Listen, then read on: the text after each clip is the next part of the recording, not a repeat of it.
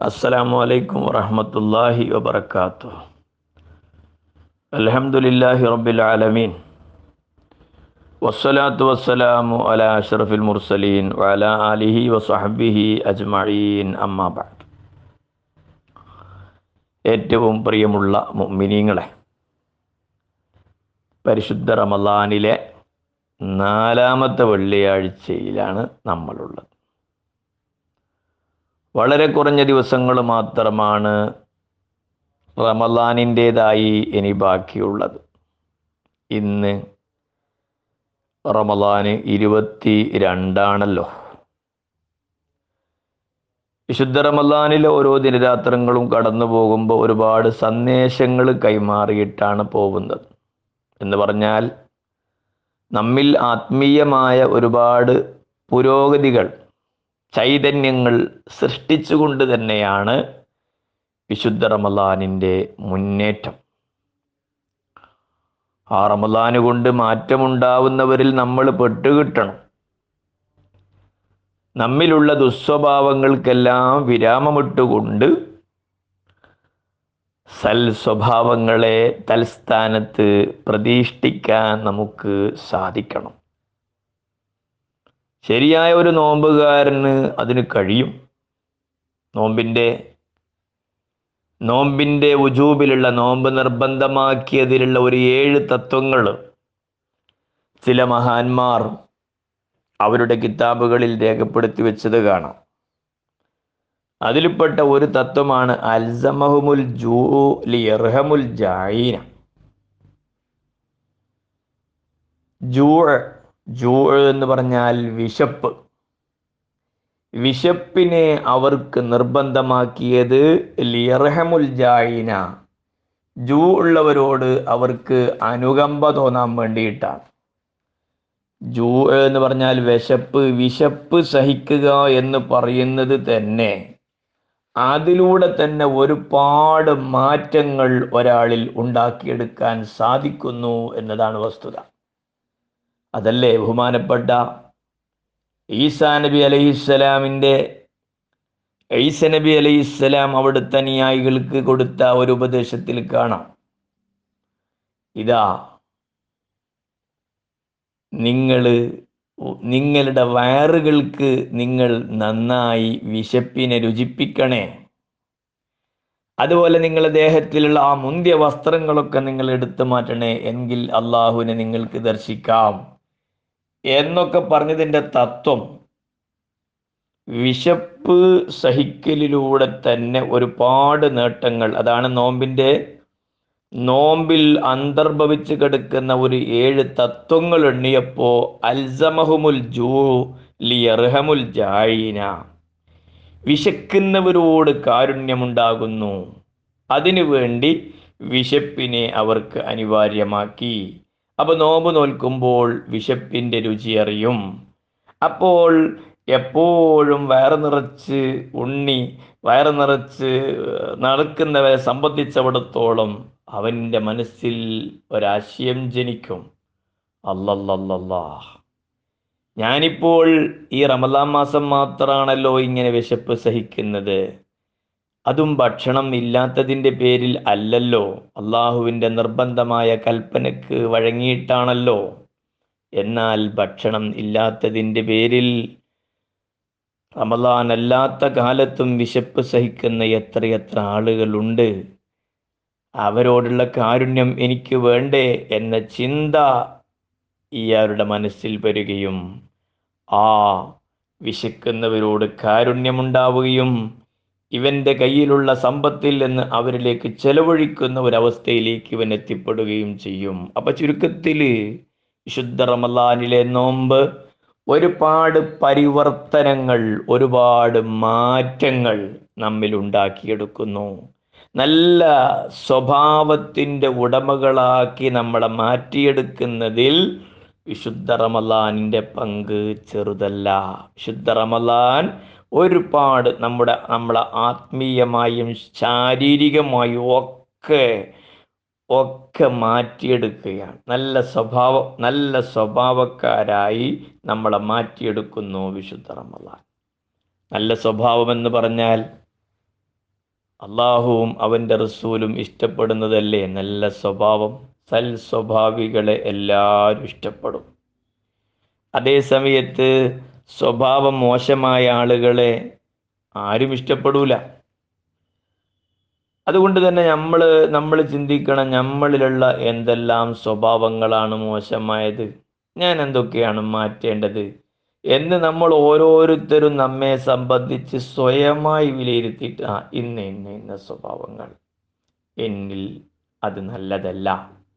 ഞാൻ അതിനൊരു മാറ്റം ഉണ്ടാക്കണം എന്ന് ചിന്തിച്ചുകൊണ്ട് ആ മോശമായ സ്വഭാവം നമ്മിൽ നിന്ന് മാറ്റിയെടുത്ത് തൽസ്ഥാനത്ത് സൽ സ്വഭാവത്തെ പ്രതിഷ്ഠിക്കണം. നല്ല സ്വഭാവക്കാരായി മാറുക എന്നുള്ളത് ചെറിയ ഒരു സംഗതിയൊന്നുമല്ല.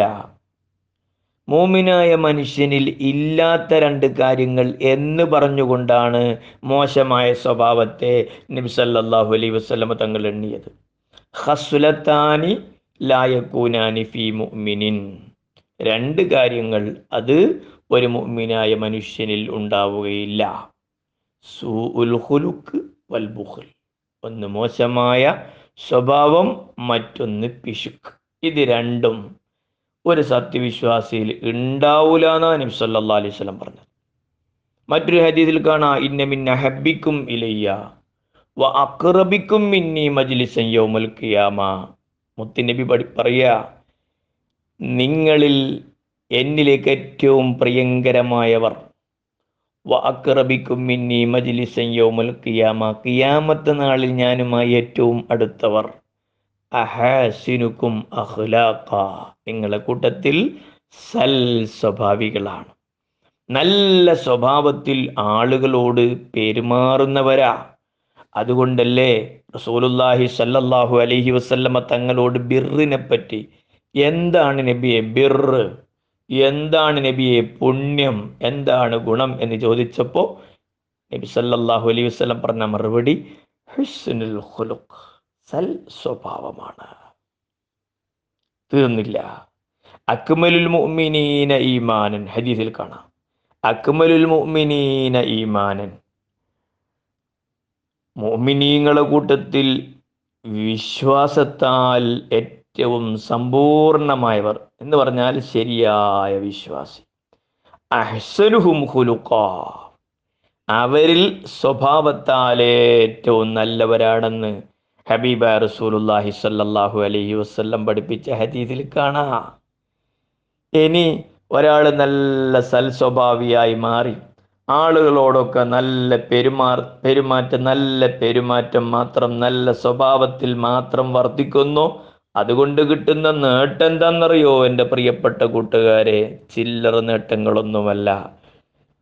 അതും നബി സല്ലല്ലാഹു അലൈഹി വസല്ലമ തങ്ങൾ തന്നെ പറയാ? ഇന്നൽ മുഅ്മിന ലയുദ്രികു ബിഹുസ്നി ഖുലുഖിഹി ദർജത സ്വാഇമിൽ ഖായിമി ഒരു മുഅ്മിനായ മനുഷ്യൻ അവന്റെ സ്വഭാവം നന്നാക്കുക വഴി അവൻ എത്തിക്കുന്നത് ദർജത സ്വാഇമിൽ ഖായിമി എല്ലാ ദിവസവും നോമ്പ് നോൽക്കുന്ന എല്ലാ രാത്രിയിലും നിന്ന് നിസ്കരിക്കുന്നവന്റെ ഗ്രേഡ് പദവി നല്ല സ്വഭാവത്തിൽ വർത്തിക്കുന്നവർക്ക് കിട്ടുകയാണ് മുഅ്മിനീങ്ങൾക്ക് കിട്ടുകയാണെന്ന് മുത്തുനബി നമ്മളെ പഠിപ്പിക്കുമ്പോൾ പരിവർത്തനത്തിന്റെ മാസമായ ഈ റമദാനിൽ സൽ സ്വഭാവമെന്ന ഉന്നതമായ ഗ്രേഡ് നേടിയെടുക്കാനുള്ള പരിശ്രമം നമ്മുടെ ഭാഗത്ത് നിന്ന് തീർച്ചയായും ഉണ്ടാവണം.